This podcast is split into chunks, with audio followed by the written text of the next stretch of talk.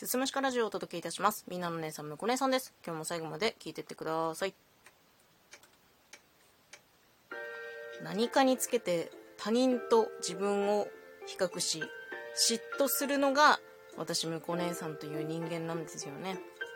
最近もね、また、まあ、音声配信をしている中で、他の配信者にひどく嫉妬してしまうことがあったんですよ。で、まあ、正直ね、嫉妬すること自体は大した問題じゃないなって思っていて、もうこれ勝手に芽生えてくるものだから、そんな、そんな大げさな問題じゃない。ただ問題なのは、私が他人に嫉妬心を抱いた先に待っているのが、強烈な自己嫌悪であること。これが問題なんですよね。こんな感情を抱くなんて、自分は本当に悪い人間だ。なんて悪い人間なんだろう。どうして他人を羨んでしまうんだ。自分の心は一体いつまで、いくつになったら醜くなくなるんだろうとか、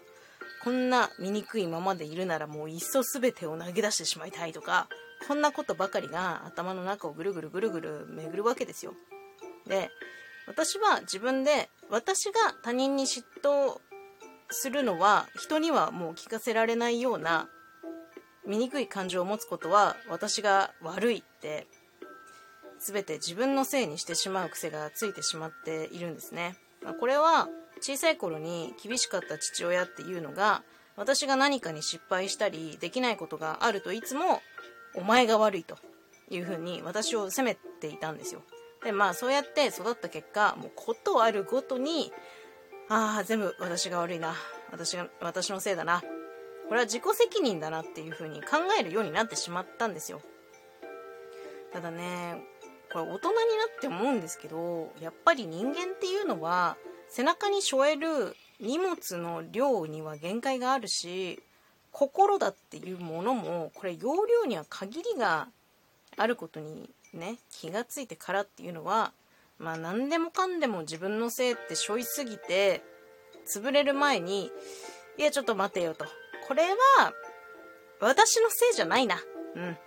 ていうか誰のせいでもないなって言って、ちょっと背負ってた荷物を少しだけ下ろすことにしています。これがなかなか難しいんだけど、もう潰れる一歩手前に来た時に、なんか下ろせそうな荷物探して、いや、これは私のせいじゃないな、みたいな感じで。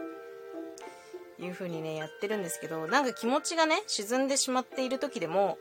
例えばだけど、なんか今日天気が悪いせいだなとか、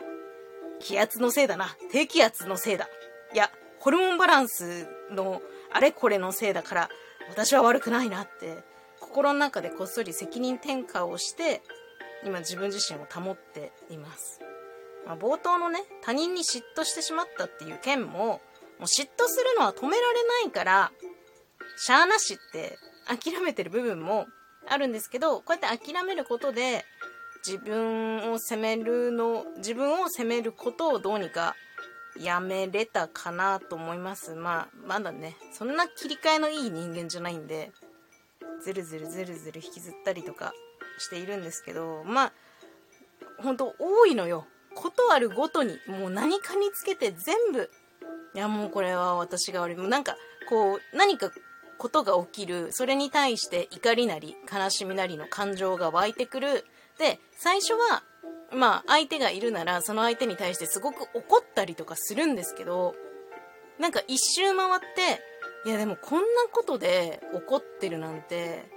私人間として小さいな。私が人間として小さいから、こんな問題が発生するんだなっていう風に、全部自己責任にしちゃうんだよね。なんかそれが癖になっちゃってて。